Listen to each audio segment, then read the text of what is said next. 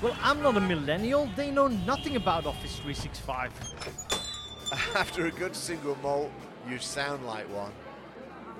What can I get you guys? The usual podcast whiskey, something unique. This is a well-stacked bar. We've got a lot to cover, Steve, so let's pace ourselves. Or an extra whiskey tonight for all those cloud technology heroes. That's just an excuse.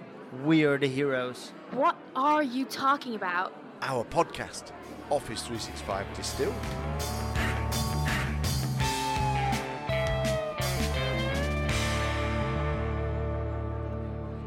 Hey, Moraine. Episode 45, my friend. 45. That is crazy. But you didn't do that little dance that you just did when... Oh, the little dance? Yeah. That was cool. They'll have to wait till we get our new video channel out so they can see me do the little dance. Yes. We probably need to talk about that as well. We might do. Somewhere. Well, maybe in episode 46 we'll talk about our new to-be-planned YouTube video channel. And podcast. The new podcast will go live earlier. Okay. Do you want to tell them about it now? Or do you want to make them wait? We could surprise them later. Oh, maybe we've already told them. All right. Just a little then. Yeah. So this podcast is about big technology and little bit of whiskey. True. And the new podcast is about... Big whiskey and the odd tip of the day. Yeah, exactly. So we were kind of feeling that we left some people out in the blue, the people that don't care about technology, but that do love whiskey, and that's a big chunk of our listeners.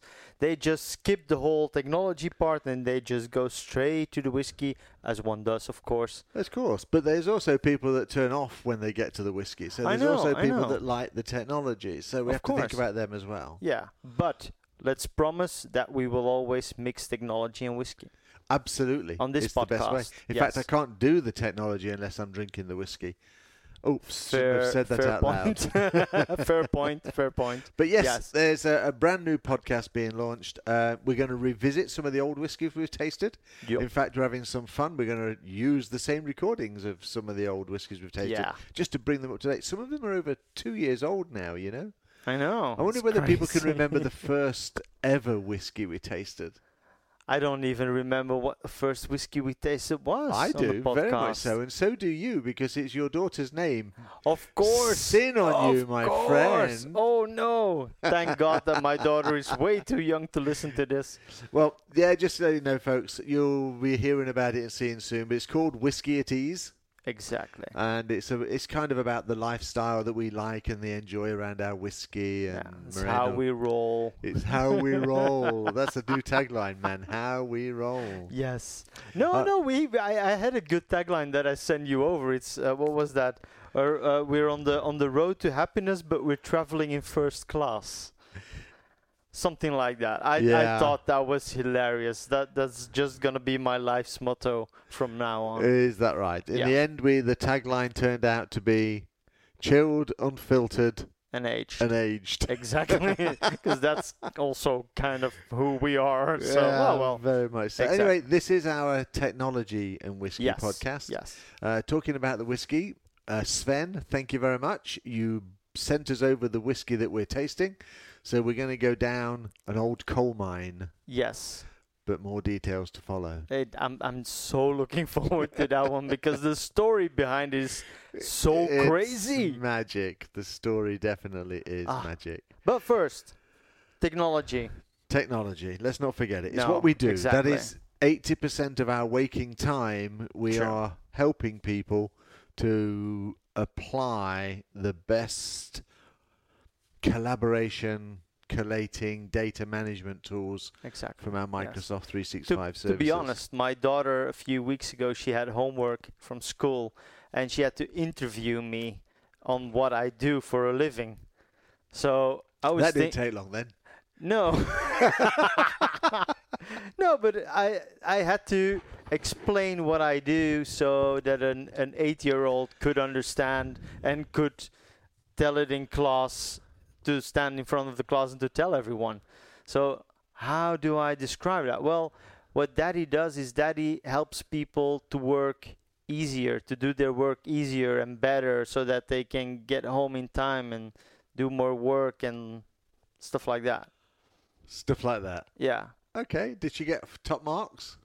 I've got no idea. I didn't see it coming back yet. You do know that if she fails, your wife will constantly harass you about this. Your ex-wife will constantly harass you about this. Oh, totally. It will be your fault. Yeah, totally. But it is difficult, isn't it? I remember my kids saying the same, you know. Dad, what's your job description? I'm a consultant. What does that actually mean? What do you do? Yeah. You know, and I used to use terms like, you know, I help people to talk to each other and store that information for a long time so they can go back to it. They collaborate and they build on those ideas and they do it online and they can share and work on the same content at the same time.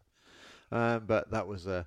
You could see them blinding over, go blank, you know, yes, after the first sentiments. Yeah, Why can't you just be a baker or an airline pilot or whatever like that? Yeah, exactly. Yes, that would just make it easy. Oh.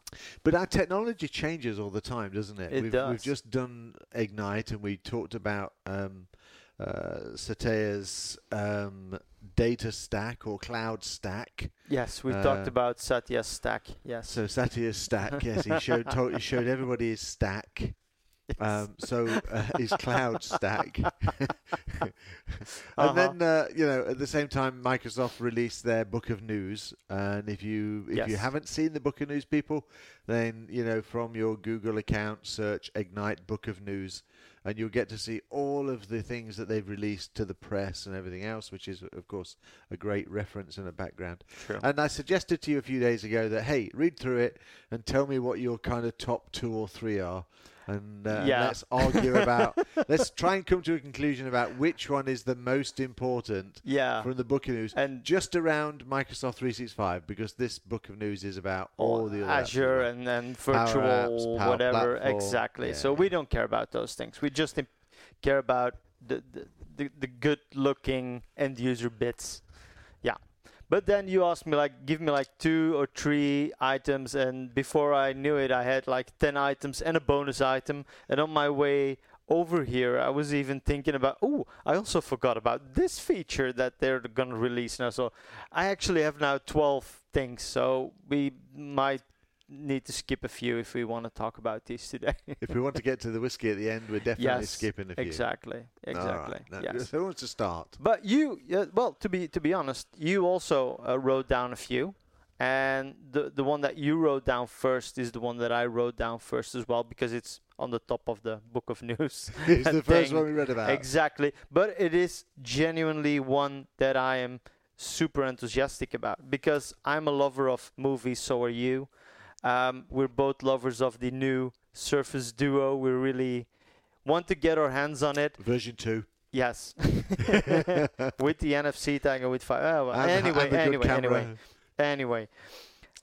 When Panos Panay was showing off the Surface Duo in his one last thing speech that he did, it showed a video of a woman just coming home from work or something like that, and her phone was ringing, so she took out that Duo, and I was nearly wetting myself in excitement.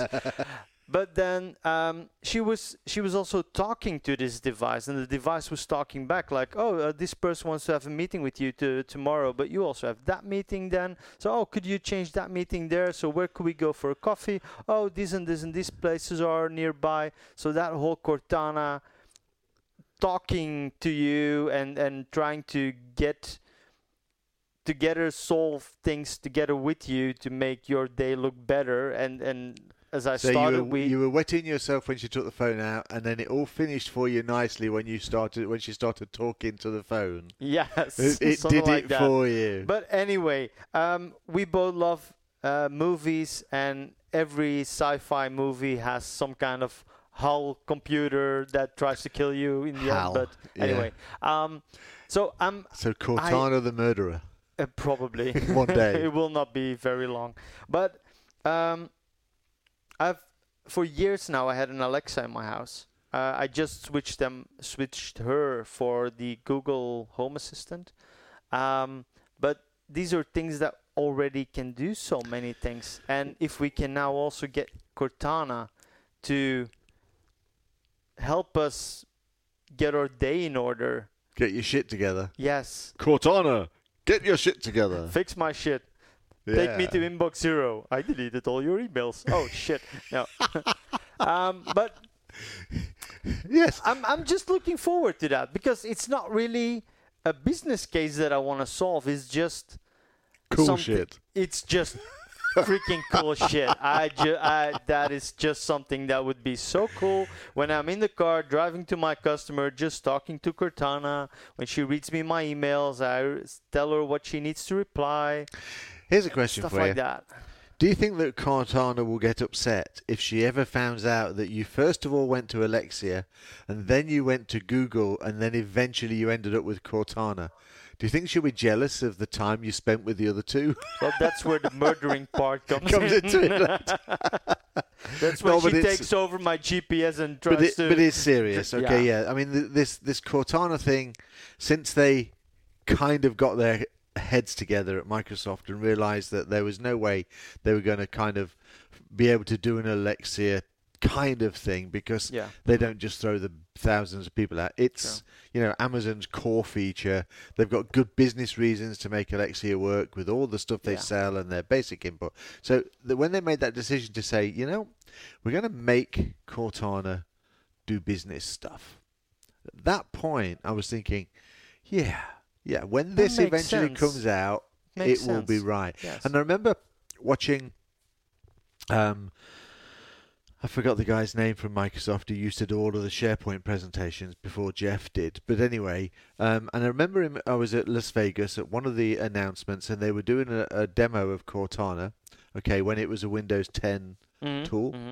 And instead of asking them about, hey, can you read my email, or hey, how many emails I've got, they were saying, how many people in this conference are from America? And Cortana would reply back by saying, hey, there are 6,710 people from America. How many people are from Asia? And it gave you a number. Yeah. How many ladies are there? How many men are there? And you started to realize that this was doing data queries. Yes. And then at that point, I thought, wow, this is, can be, will be, potentially... could be superb. Oh, of course, yes. But then they went quiet about it again. I mean, now I'm talking about Vegas, so we're now talking SharePoint conference 4 or 5 years ago. Like... And of course, what they've done now is they've threw in a bunch of AI stuff as well. So what they've said is, like, we've got Cortana working. It can understand your voice. It can understand your questions. What if we give it some real data that you can use? So where's all your data? Oh, in your emails. Well, actually, let's start pointing AI at them, and then let's start bringing Cortana. And what we're going to see is this wonderful magic delivered through Cortana, both in a voice, where it reads your emails, helps you make appointments, turns off your meetings on and off. That's all coming out in the next few months. And, of course, we get this letter, you know, the email, just in your normal stuff, so people don't have to put headphones on to get their latest. They can just read the email, because that email will tell you about the things that, and I love it. I've had this email now for a couple of months on the preview, and I just think it's brilliant. Yes, I really do. So yes, Cortana for me was number one, and actually I think it was number one on you, but there is a problem with it. What's the problem? It won't be coming to Belgium yet. No, it's going to be running in US first. So it's going to be released in English in Australia, Canada, the United Kingdom, and India. And I guess it's already in the US. Yeah. So it is expanding out, but it's not coming to Belgium. Now, I don't get this. So, dear Jeff, okay, if you're going to put Cortana in English, okay, in my Dublin data center, then why are you restricting it to only the United Kingdom when I speak English, but I just happen to live in Belgium? Yeah. Duh. So would there be any way around it? Like, for example, we probably would be using the Amsterdam data center. So would it be data center related, or would it be related to the language on my machine? I could actually don't know which data center I'm going to use, and neither do you. No, I know. So that's my question. Yeah, but what I'm trying to say is you could be in Amsterdam in the morning, but if Amsterdam has a problem, you'll be in Dublin and you won't really know the difference. Oh, so consequently, the services are available in both data centers. Yeah. So I don't know why, whether they're just using that to quantify it. I have a Cortana speaker device in my storage cupboard here because it won't work anymore. All right, but I used to have to convince it that it was American for it to work. Yeah.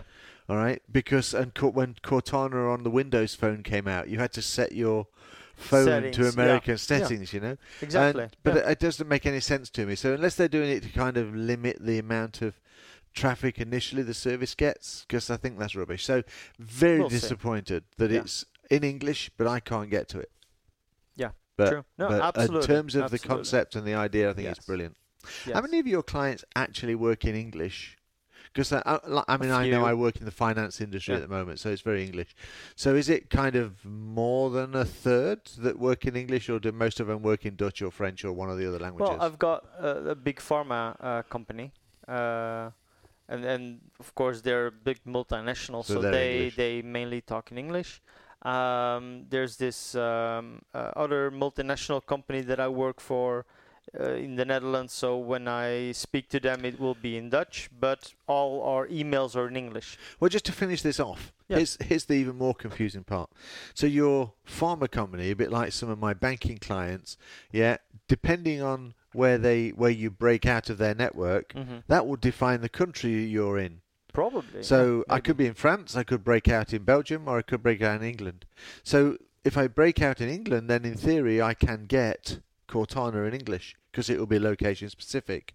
Or it could be, if I break out in Belgium, even those English pharma people will not be able to get the email, because as far as the data center is French. So there's a whole bunch of stuff here. So yes, if my English language is set on my laptop as default English, I should get these services regardless of which country I'm in. But there you go, my wind. But I think the idea is brilliant. I think Cortana is finally coming of age. She's now... I'm not going to say that. That would be naughty. But she's now middle-aged, matured. Like a good whiskey. Yes. Like a good whiskey, exactly. Yes. I was actually going to say that she's a MILF. But I didn't think that would be appropriate, so I decided not to go with that. Editor's note. Of course, Steve is referring to the Master Information Life Force. No. Okay. Right. Anyway, next. Let's talk about client apps.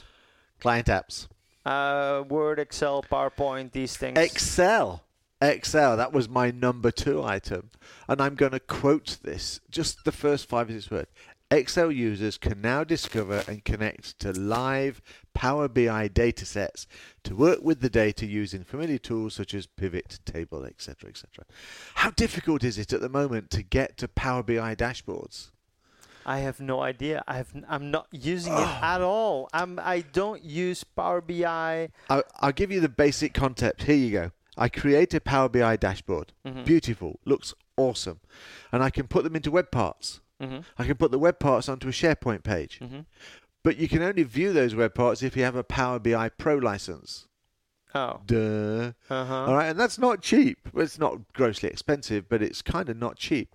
And I don't want to have to pay for this person to have a Power BI Pro license just to see the data. No, of course. So what I have to do is I have to give them a link to the dashboard, and then they get to the dashboard to actually, this is dumb. Yeah. So every Excel user, assuming there's no hidden licensing thing inside these descriptions, every Excel user, I can just send them a link to the data and they can just create their own up in Power BI. Yeah, and great. And I think that's awesome. So I can now bring in 5 or 6 SharePoint lists into one Power BI and mix them all up and create the kind of queries I need and just send them the link and say, there's your raw data. Off you go.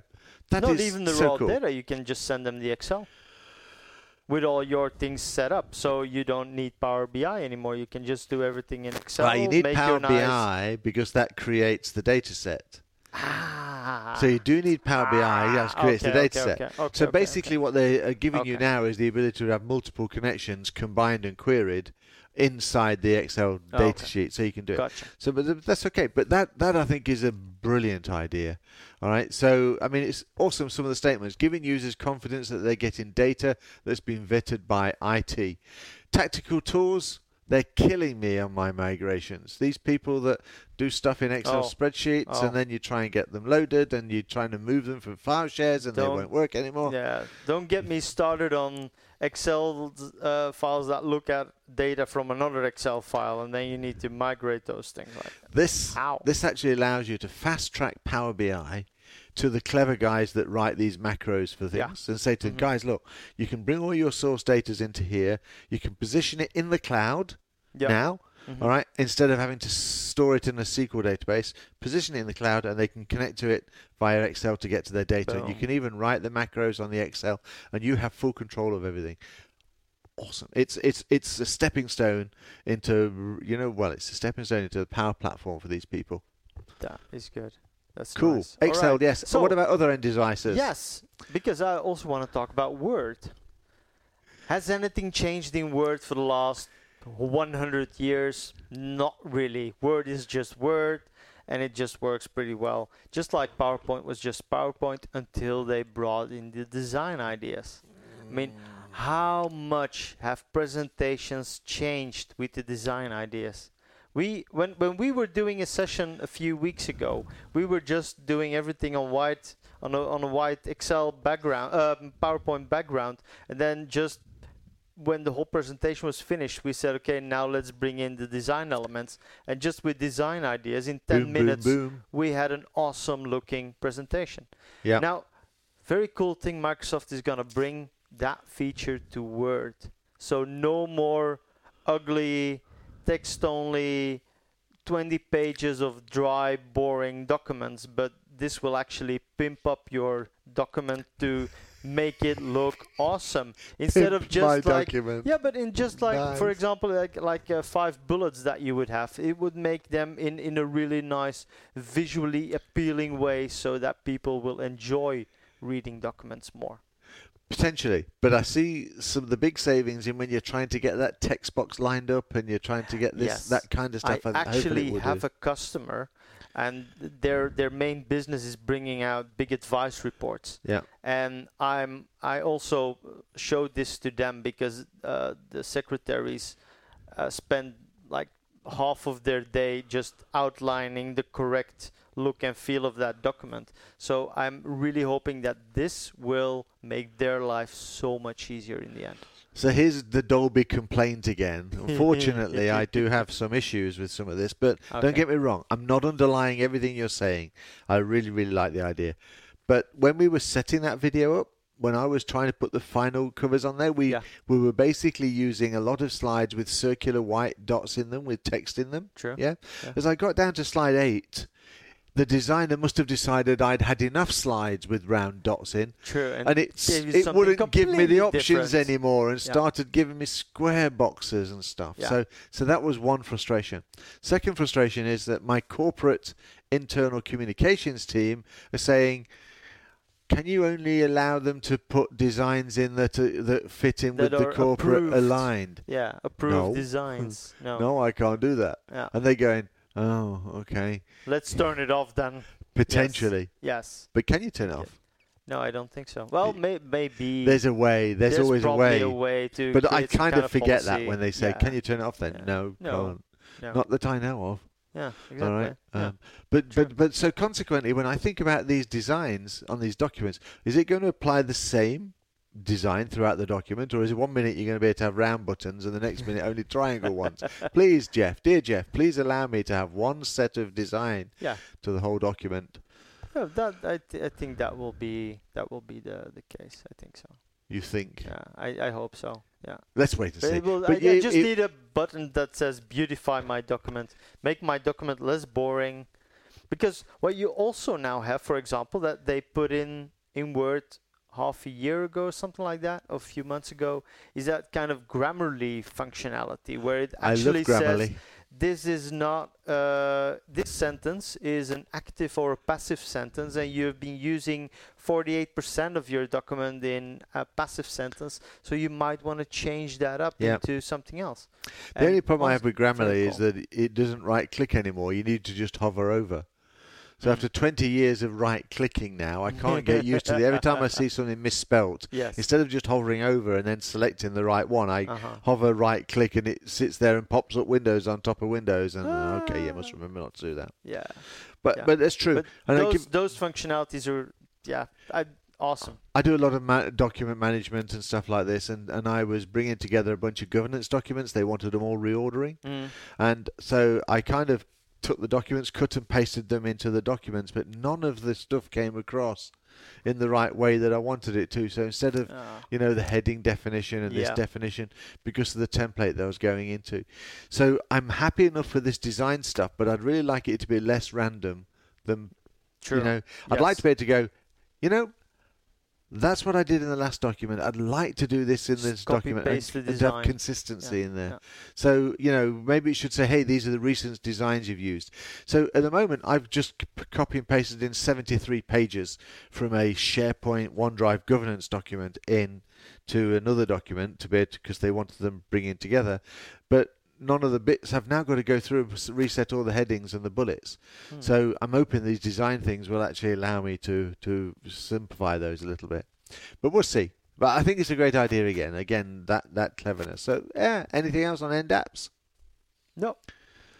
Not really. No. Cool.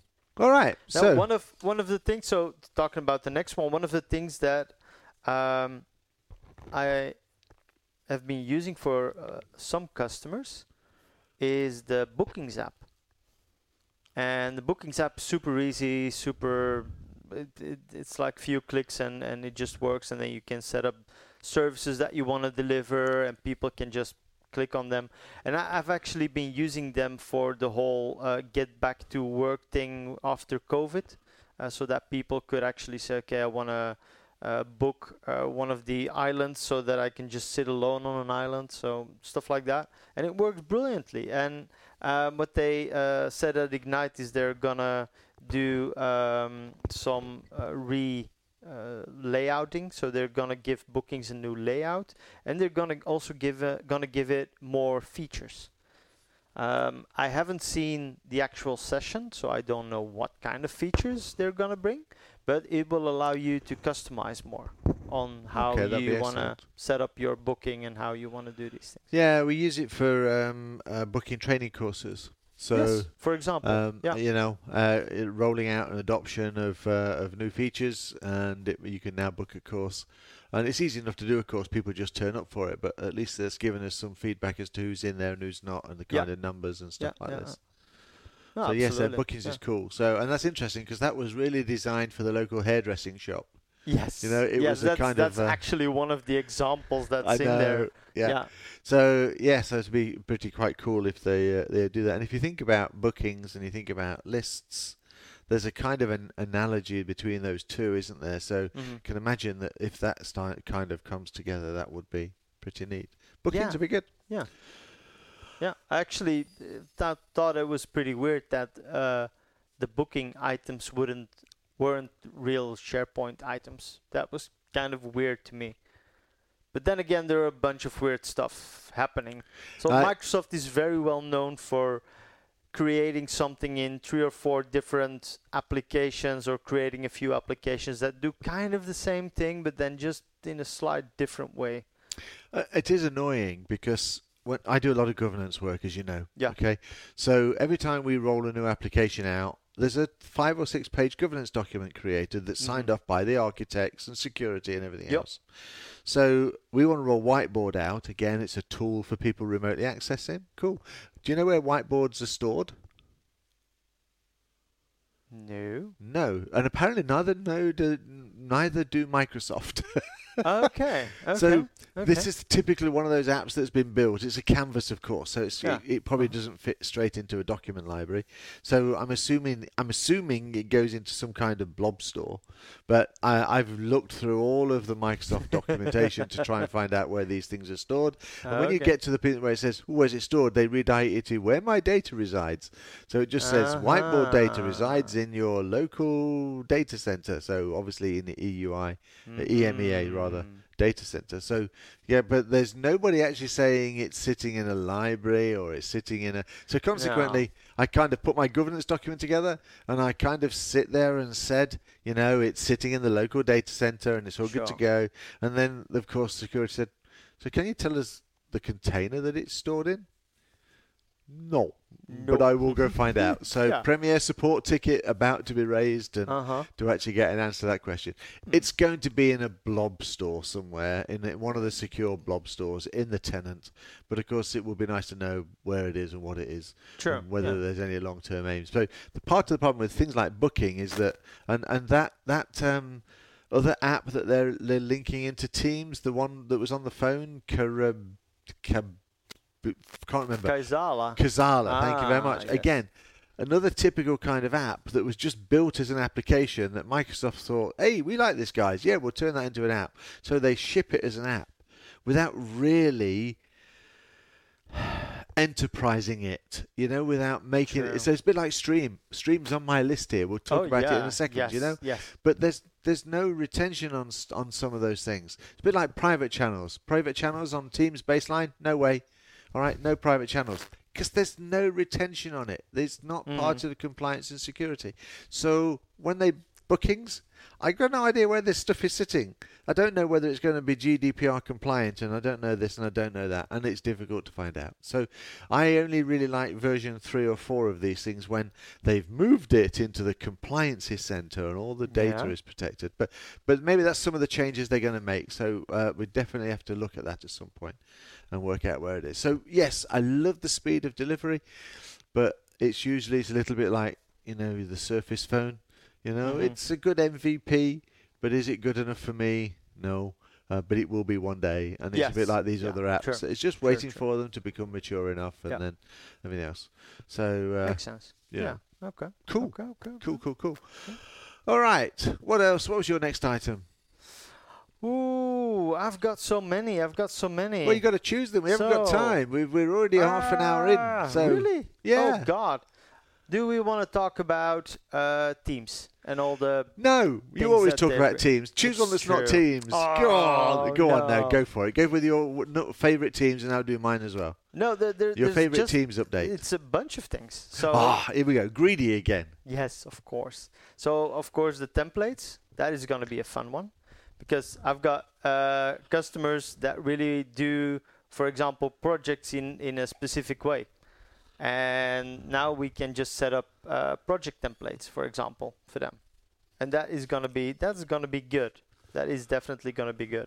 Also, because we're coming from a SharePoint starting point, the home app, so the ability to show my intranet in Teams as an app, as a built-in app, that is gonna be awesome. You can already do that today as well, but then it will just screw up your big hub navigation, stuff like that. It just doesn't work very well today. But that was one of the biggest announcements at Ignite, is that you can now have your SharePoint site that you set up as a home site, that you could also go and have this little app on your left rail navigation in Teams. If you click on that, that will open up your intranet in Teams. So it will open up the SharePoint home site in Teams. Exactly. Because your SharePoint home site is not your intranet. It should be. Or why it could be. It could be. It could be. But it has limitations. It should be. That site has limitations. It's about displaying your other SharePoint sites, and it's about but your intranet, how many internal comms teams do you know that accept the standard SharePoint site page design as their homepage on their intranet? I don't know how that is gonna work. I mean, if you have like a Valo intranet build or something, is that going to be displaying this app? No, it's probably gonna display all that. It's just you can set up a site, set that site as a home site, and then you can say in Teams, okay, show my home app to all my users, and that will show the site that you set up as your home site. I do know one thing now, is that I need to make sure that is built into my technical design document for my intranet projects. So that then that way my partners that build this will build that into the process. Yeah, it's I think it's going to be a big one, because I've got a few customers, smaller customers, that say, for example, okay, we are now just working with Teams. Now we need to move. We've been working with SharePoint. Now we need to move to Teams. Yeah, but we understand that all collaboration is now happening in Teams and that we only need Teams and our Outlook now to do all our work. But what about all that important communication bits that are now in our intranet in SharePoint? So now we've got three places where we need to go. Well, we can just get rid of that SharePoint part and move that all into Teams as well. So do you live in this dream world often? Yes, all the time. Does it work for you? Yes, all the time. And it never turns into a nightmare? It never does. Liar. Oh, damn. I'm not yet convinced that only Teams and Outlook is all that a business needs. No, it's not. Of course it's not. But the problem is that I've got, for example, one customer with big digital literacy issues, and they now know how SharePoint works. We've been trying to move them into Teams. Why? And it works pretty well. Why are you trying to move them into Teams? Because it's just a better experience, because now they have their... Based upon you or them? No, based for them. For me as a consultant, making them... giving them easier work and making it easier to do all their things. So now they've got all their conversations together with their documents and their tasks and stuff like that. So it should be easier. It should be better. It's a more... They had all of those things before in SharePoint, yes. Of course, except for the messaging. Yes, exactly. But now we're going to try to move them there. But the problem is, for example, when they are storing documents... They're storing documents in the document library of the backend SharePoint side, because that they know how that works, but they don't put it in one of those folders that are the channels.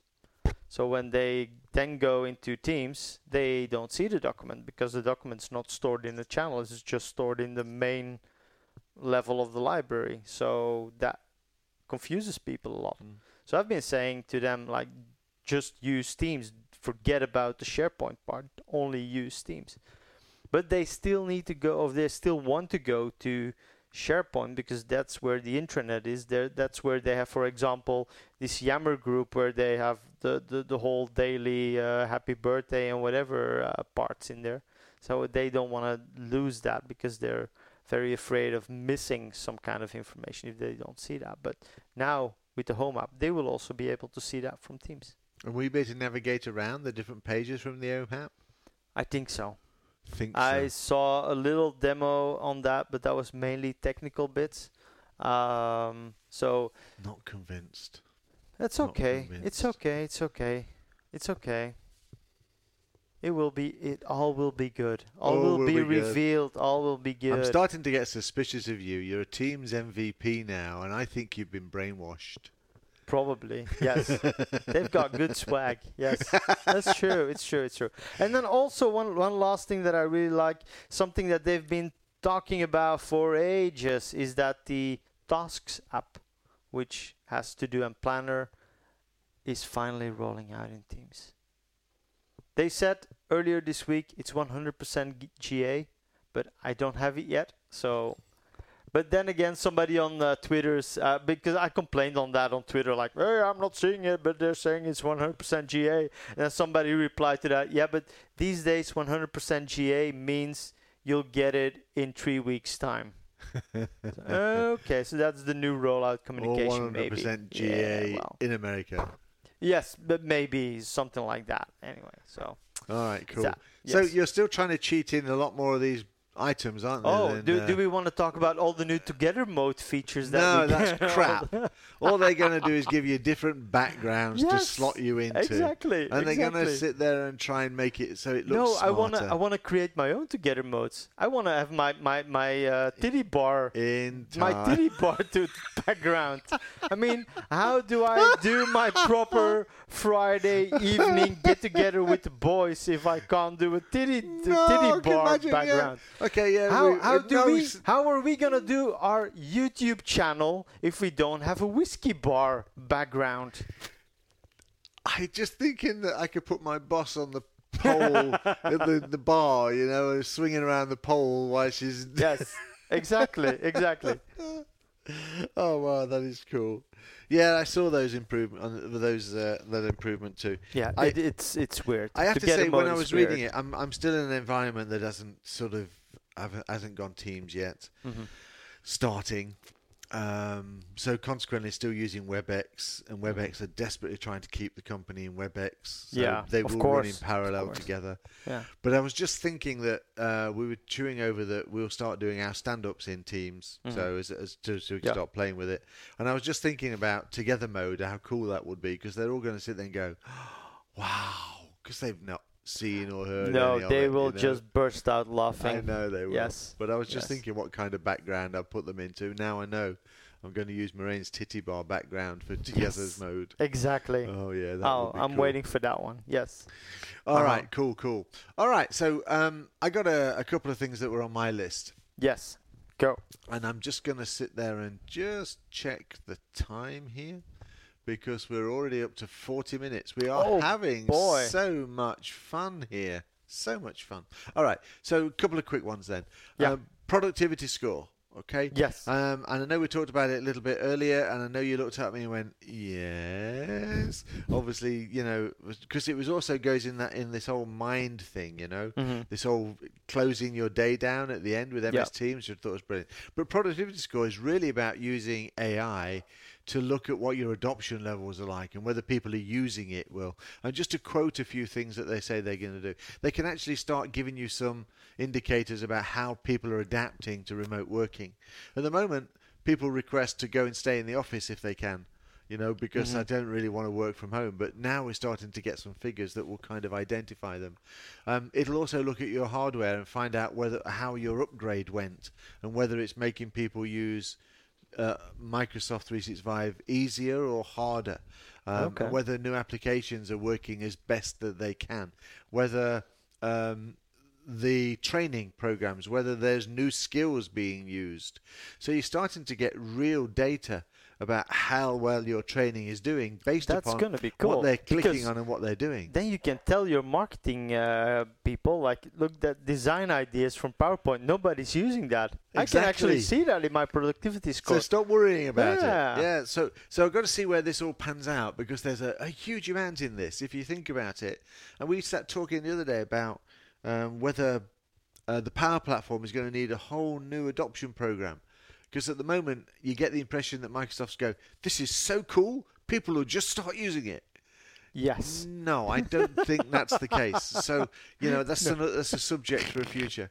So I liked that, and I liked all the mindful stuff around, you know, I know we saw yoga at Ignite and all those kinds of things, but I think this whole work they're doing around trying to get people comfortable about online working, because like so many of us, they believe there's a new world coming around. I know. It's the online titty bar. So, I know. Yeah, I don't think that's going to sell, you know. I mean, if I thought it was going to sell, I'd say let's build it as an app. Yes, you know? Exactly. But no, I honestly don't think it would be very PC. No, I get that. As you go. So that was mine. And then, of course, Stream as a document.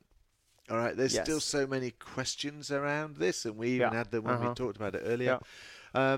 But for me, the biggest change is that Stream as a document means that I can put retention on my videos. True. And I can do security and sensitivity and classify them. So that is the big thing that's missing in Stream. So that was really good. And they talk about the new Stream video and audio files will be stored on the SharePoint files platform within Microsoft 365. Now, that's logical, of course. If they're now going to do retention and all that, the only way they're going to do it is if they put it into those. Yep. More research needed. Is it a new kind of library, a new kind of container? They must know, because they're already talking about developing tools to migrate you from one platform to the other. So a lot of really exciting stuff coming out there. There's some sessions and I need to look at. Lots more work, because we're talking about new migrations. We are talking about new migrations, yes. So thank you, Microsoft, for keeping us into business. I love this. I love the other quote they said on this Stream stuff was, SharePoint powers file experiences, all right, for Teams, OneDrive, Yammer, and Outlook. It is what it does. Yeah. And if videos become part of that, then I can see it being a huge tool. True. So that would be what I think is where I want to go with it. What I think is big for that is that Stream was still using its own proprietary disk storage space. Yes. A few years ago, and we even talked about that on the podcast, was that Stream, I did a project for a company that does sewer inspections, and they had this little robot rolling out, and it was videoing in 4K everything that was happening in the sewer pipes, and that was pretty cool. And they were actually looking if we could store those into Stream, but those were huge files, and that would mean that in the end they would have to buy so much disk storage for Stream just to have that alone. That that we were talking about tens of thousands of euros on storage. Now, if that is going to move into SharePoint and into your OneDrive, I mean, that is going to save so much disk storage. Same thing for meetings. So all the meetings that you have are now stored in Stream. If we're all going to record all those meetings, we're going to end up running out of Stream disk storage. If that is going to move to OneDrive and SharePoint, it just has tens of hundreds of times the amount of disk storage that we have. So it can't be that easy, though. We know that Microsoft get paid more money for their Stream disk storage than your SharePoint storage. And, of course, OneDrive, nobody ever uses all the OneDrive storage your organization has got. That's true. But that was also because Stream was actually being stored, Stream video was being stored 4 or 7 times in different audio video qualities, going from very low bandwidth to well, I'm hoping I'm high. Still going to get the same functionality. Well, the question is now, of course, are they gonna do it like dynamically real time, or are they still gonna store it in 4 different versions and just switch you to the correct version depending on what kind of bandwidth you have? I don't think they're storing them in 4 different versions anymore. That's what they are doing in Stream. I'm not entirely sure. Only that I've just come out of a back end of a POC, okay, and I was really worried about how much video storage we actually had, because it's quite small. Yes. But we've kind of used 2% of it. Okay. So I can't see how, if they're doing these multiple versions, that's what they're doing. I do know that they stream them in different sizes, but I didn't think it was based upon what they store. I thought it was that they bring it up and down based upon what's happening. Yeah. I mean, your average Blu-ray video player already does that. You know, when you stick a DVD in, it'll kind of expand it out in real time and downscale accordingly. Yeah. So, but I might be wrong. I absolutely might be wrong. I don't know. All we do know is that we just need to know what's happening to it in the future, which is great. Yeah. So, you know, end of the year, we're going to get really, really busy, of course. Yes. Which is fine. Yes. So that was my list. So I guess I ended up with top 4. So Cortana, Excel as a connectivity to Power BI, the productivity score stuff, which I think could turn out to be really quite cool, and then Stream as a document. So they were my 4. You had 17, I thought. No, I had 12. I was also talking about Cortana coming back, the Word design ideas, the Teams templates, Bookings, Syntex. We didn't talk about Syntex. No, I think Syntex is awesome. I love all my underwear is Syntex material, so it's awesome. No, that's spandex. Oh no, shit. Spandex. Okay, yes, close. So the thing about the Syntex stuff is that there's very few people that will actually use it.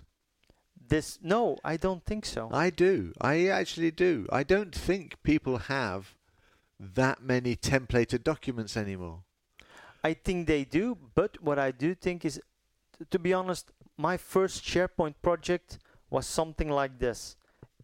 Scanning in all documents that were coming in, scanning them in, automatic metadata recognition, and storing them somewhere in SharePoint. Cool. How many times have you had to do that since?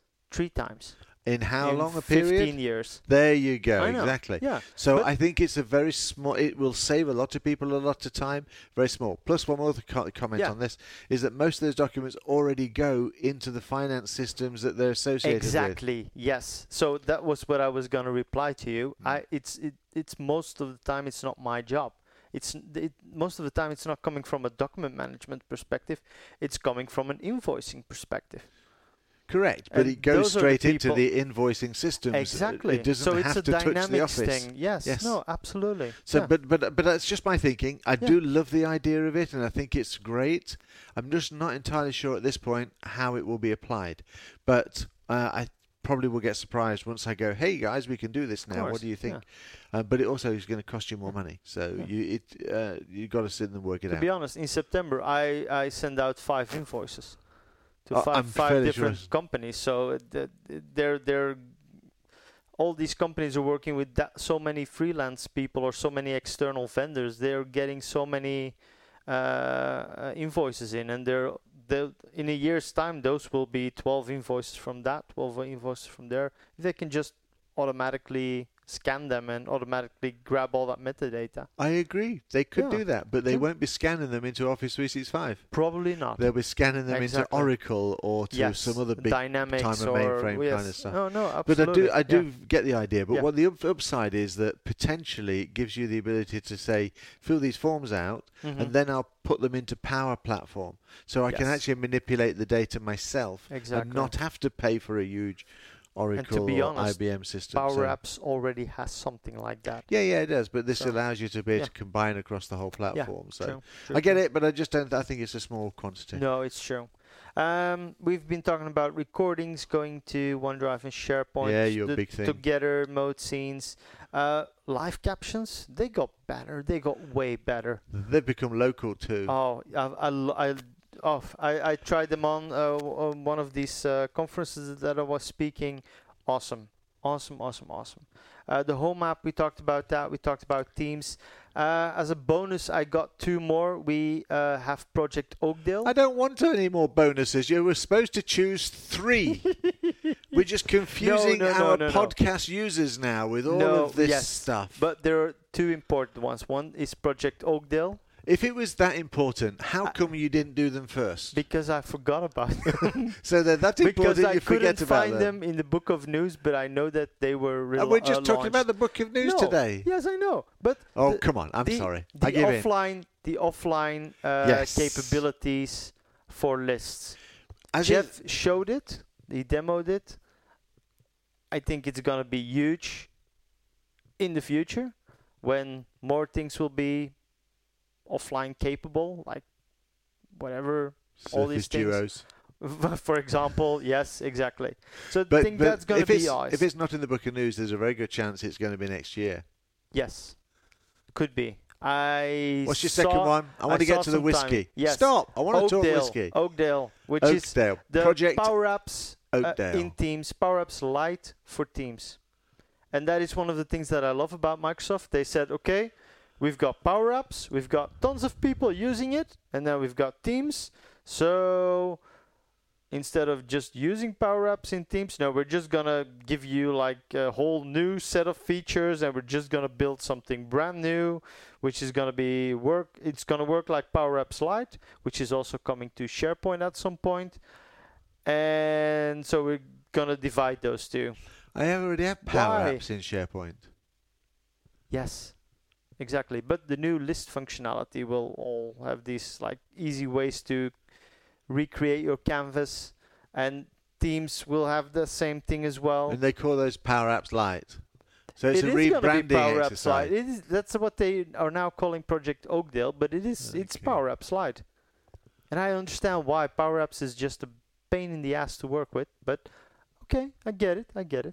But then one thing that I was kind of expecting to be announced, but I didn't hear anything about, just crickets. Outlook Spaces. Where were my Outlook Spaces? That's true. I know. Where are Outlook Spaces? It was just silent on that topic. I didn't hear anything around that. Dear Jeff, you teased us. You teased us about Outlook Spaces, my friend. Where the flipping heck are they?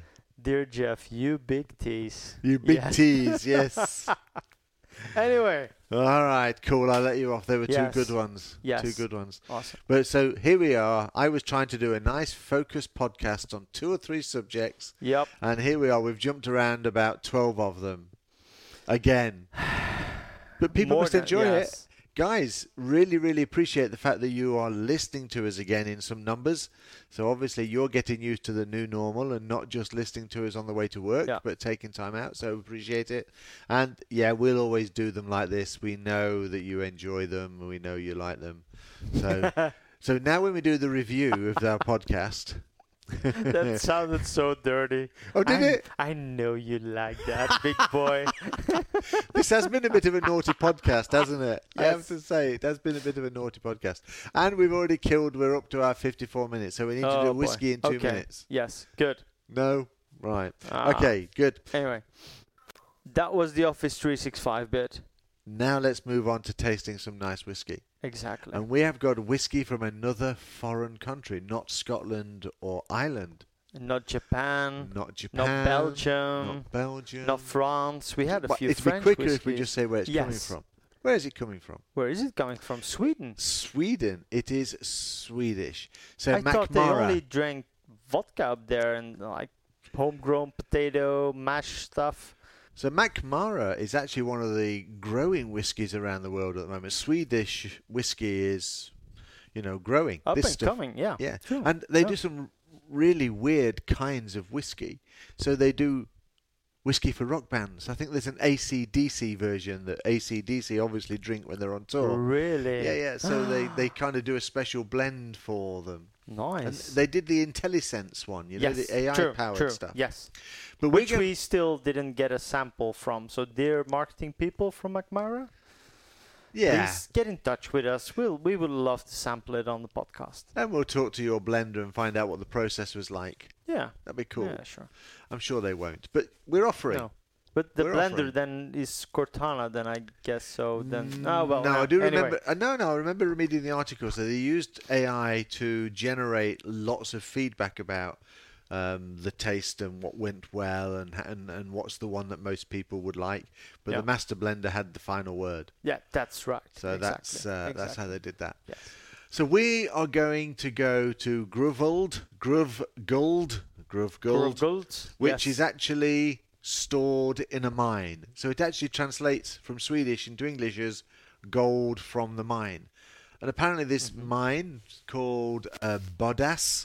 The badass mine? No, yes. Bodås. Uh-huh. Pronunciation, I think, here is important. Yeah. So they took it's about 20 kilometers or something from the distillery.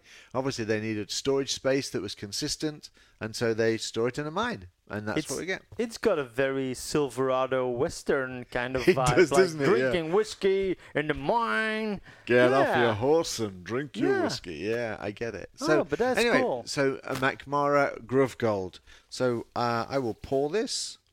Yeah, no cork bowl. No cork. Time, it's a sample bottle. So this was from Sven, of course. After we shared some of ours with him, he said, "Hey, have a taste of this, guys. This looks. This is his favorite." Yeah, after he was the judge in the big Octomore discussion. Yes, in the Octomore discussion. Okay. So there you go. So do we know anything more about that mine? So they're.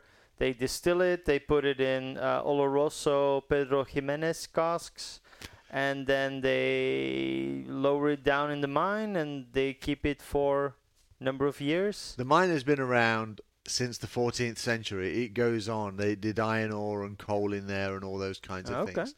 But in terms of what this is, they basically have Oloroso casks and some sherry casks. But this is basically, I think, put in normal oak and then finished off in bourbon. Okay. So you finish bourbon gas. Yep. But reading this, I'm actually guessing that they probably blend it across from multiple ages and multiple casks, depending on what they go. There's no age label on it. There's no age label on it, no. Okay. I don't know whether Mackmyra do actually any aged whiskies. I've not seen any. There may well be, but I've just not seen them, you know. So do we know if it's unchill filtered as well, or does it say? Nope, not that I know of at this point in time. It's easy enough to see if it is, of course. If we pour some water in it. We can do that later. Yeah. Okay. So help yourself for now, and I can tell you what allergies are in there, if you like. Allergies? Yes. Apparently it contains allergies. It's amazing what you can get off the internet nowadays. Yes. This is not for your keto lovers, no. Okay. No, it's not. It's not got. Talking about keto, it's not got that warmth or depth to the nose of that KO whiskey. Oh no, I was something else. Talking about the keto diet. Gotcha. So if you can't eat something, okay, it doesn't matter. This is nice. Yeah, subtle, it's very sweet as well. So it smells very sweet. It's got, of course, that vanilla that you get everywhere all the time. But okay. So it's got interesting smell. We've got a great dark yellow color. Yeah, don't know how to describe it. It's a kind of an orange amber, isn't it? It's yeah. So it's kind of dark. And one of the things that I was noticing the last few weeks is, like, for example, the Octomore and the Artback are very whiskies that don't have a lot of color in them. No. And then all these very dark whiskies. No. I don't know from what I can see here whether or not it's got caramel. Of course, we don't have the label of the bottle with us either, because it came in a sample. Yeah. But I like this. I mean, I think it needs that first taste. Yeah. That first nose without a taste is quite harsh. I think it's quite kind of sterile. It's kind of got that medical kind of hint to it. Yeah, but a hint, not. No. But as soon as you taste it, and you then take a nose after that, you start to get the fruit and things in here. You can start to sort of taste the sweet notes of apricots. I think I can probably get apricots. Oh, I thought I was getting dried orange to start off with, but I can't see that anymore.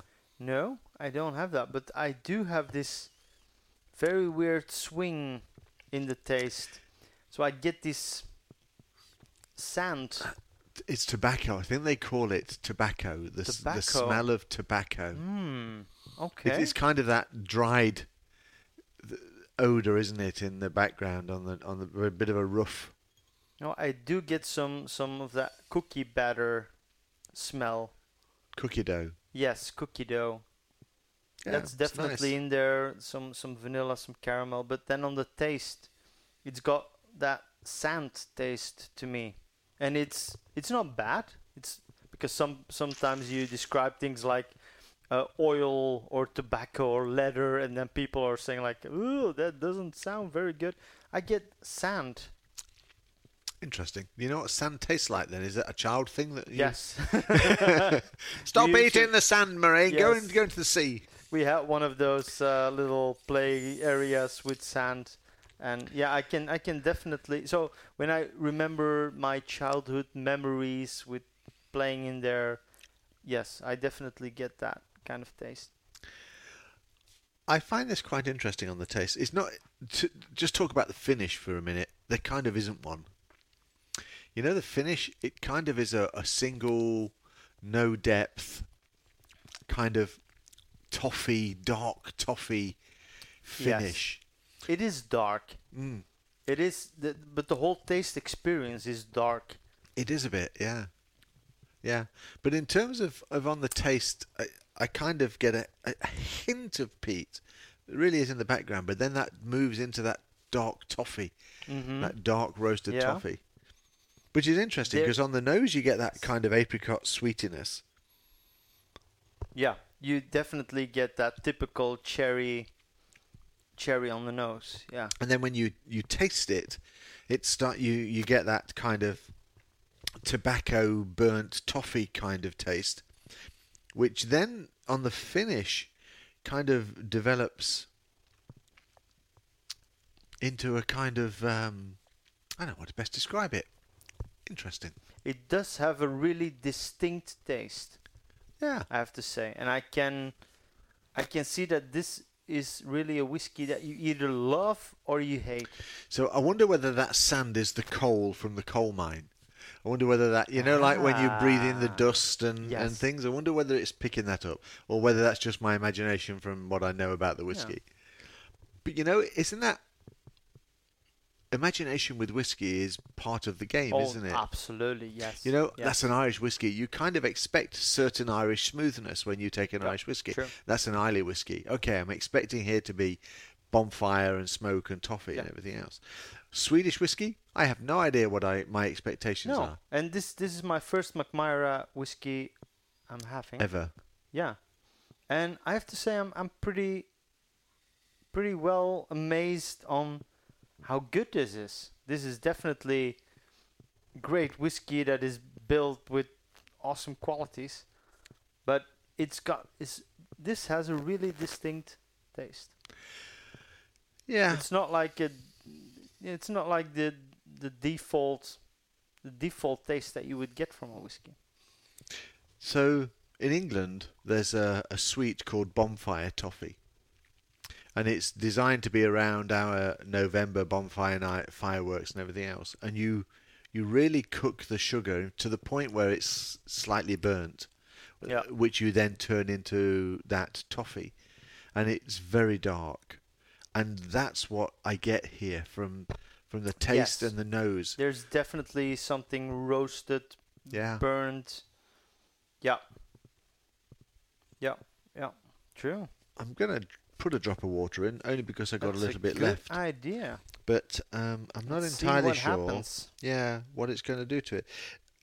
Overall, whoops, I put a little bit too much in there for me, but I'll let you... No, you've done that from your glass. Yeah. Okay. Oh, now you get smoke. Mm-hmm. You get earth. You get... So the sand turns into earth? Well, I just get an earthy smell now out of it. Oh, that is interesting. I did not expect it to change it so much. It's true, but then on the taste-wise, it doesn't change that much. It gets mellower, of course. Yeah. The aftertaste dies down a little quicker. This is a really interesting whiskey in terms of the way it's reacted and the way it's changed, isn't it? So water affects the nose. But not really the taste. No, I agree. Not what you get on the aftertaste. It diminishes the finish, though. I would actually suggest that this is not a whiskey that you add water to. Exactly. I think that was a mistake. Yeah. So, Mackmyra Gruvguld means gold from the mine. I think it's cool. Yeah. It's certainly a gold coating. Yes. I'm not sure it's a solid gold. I do believe that a whiskey like this deserves a place in a well-stacked bar. Yes. The thing about whiskies in a stacked bar is that you always need ones that don't appeal to you to make sure the ones to measure against, to reference them against those whiskies you know you like. Mm-hmm.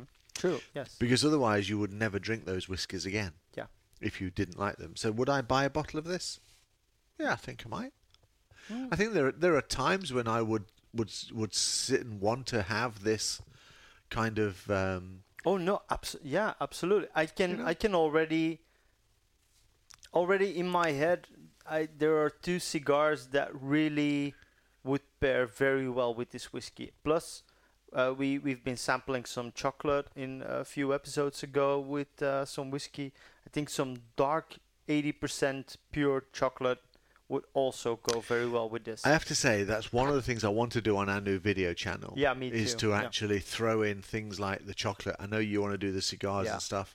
Hey, but we're in Belgium. We're in the chocolate capital of the world. I mean, absolutely. So I think we can get some English chocolate to match up to the whiskey. Oh, I'm sorry. I'm only joking. No. All right. Cool. Well, that was interesting. Sven, I have to say, thank you very much. That was an interesting whiskey. So gold from the mine. It's a Swedish whiskey. It has a very, very interesting taste.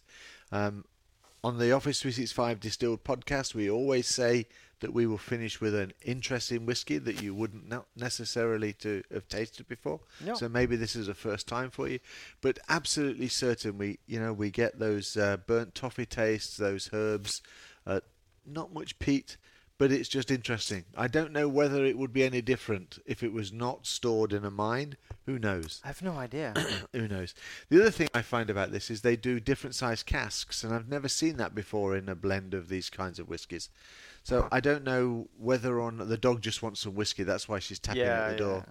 I don't know whether, a 30-litre, 100-litre cask. Yeah, let her in if you like. She's fine. I don't know whether a cask of those different sizes will actually change. would actually change the taste or not. But that's interesting. Whatever they do with this, it's a great taste. I really enjoyed that. No, true. Absolutely. Yeah. Yeah. And it is, it's not a super cheap whiskey. It's not in Belgium. Most of the whiskeys are in the 40 euro range. This is slightly more expensive. Yeah, it's in the 65, 60 euros range. But well worth it. Yeah, absolutely. And it's not overly expensive for a whiskey. We've spent 100 euros and stuff on a bottle, and if not more. Yeah. I was looking at a whiskey earlier and thinking, that sounds nice. And then I got to the price. It was 580 euros for a bottle. That still sounds nice, but... way out of my price range. Yeah. Actually, for me, I would think, that would be nice to taste. Yeah. Would I spend 530 euros? Probably not. Would my missus allow me to spend 530? Definitely not. Definitely not. So, I know where we're in there, so that's cool. Okay. All right. Good. Well, this was great whiskey tasting. Mm-hmm. Great podcast. Yeah. 90 minutes of pure fun. Yeah, kinda. Oops. I don't mind. This was. We covered a huge amount of information on this. That is true. On this hour and 10 minutes. Yeah. So I mean, just the number one thing that we spoke about today for you, and from a podcast perspective. What is the one thing you're looking forward to playing with? It has to be that Oakdale stuff. Yeah, but that's not here yet. That's kind of future. It's a bit like me with Cortex. I'm waiting. Yes. I'm waiting. Yeah. That is definitely one of the things that I want to play with. As I said before, Cortana is something that I want to play with as well. I asked you for one. You're doing it again. I know. You're greedy. I can't choose. You're greedy, yeah, indecisive. Yes. For me, I think I'm going to stay simple. I think for me, the Excel Power BI stuff, I think has got huge potential to meet a large number of people's users. Not your basic user, but just one step up. The guys, the people that write the macros and that do data analysis and that kind of stuff. I think to be able to sort of, as a collaborative team, create that Power BI data set, send them the link, get on with it, do what you want. I think that's got huge potential. So that's what I would go with. All right, cool. Well, Maureen, thank you again. The time was superb. The company was excellent. The whiskey was superb. Thank you. I was going to say sublime, but that's not really a good description for that whiskey. But superb is adequate. And thank you for the conversation and chat. Guys, thank you for listening, and girls, and anybody in between. Oh, I'm going to get shot for that one. All right. But for everybody that's listening, I really hope you're safe and well. And from me, Steve Dolby, goodbye. Thanks for listening. Hope you've enjoyed it. And as always, Maureen, privilege for you to finish. Do something a bit more than just goodbye this time, then. Go on. I'll try. All you nonconformists listening to us, thank you so much. And we'll talk to you in 2 weeks' time. Thank you so much. Ciao. If I give you a bottle, will that help you hit the road? That would be awesome. If only we could put whiskey in the cloud and build an app to download it straight into the glass. And you said I was the millennial. All right. Out. Thank you, miss. See you next time.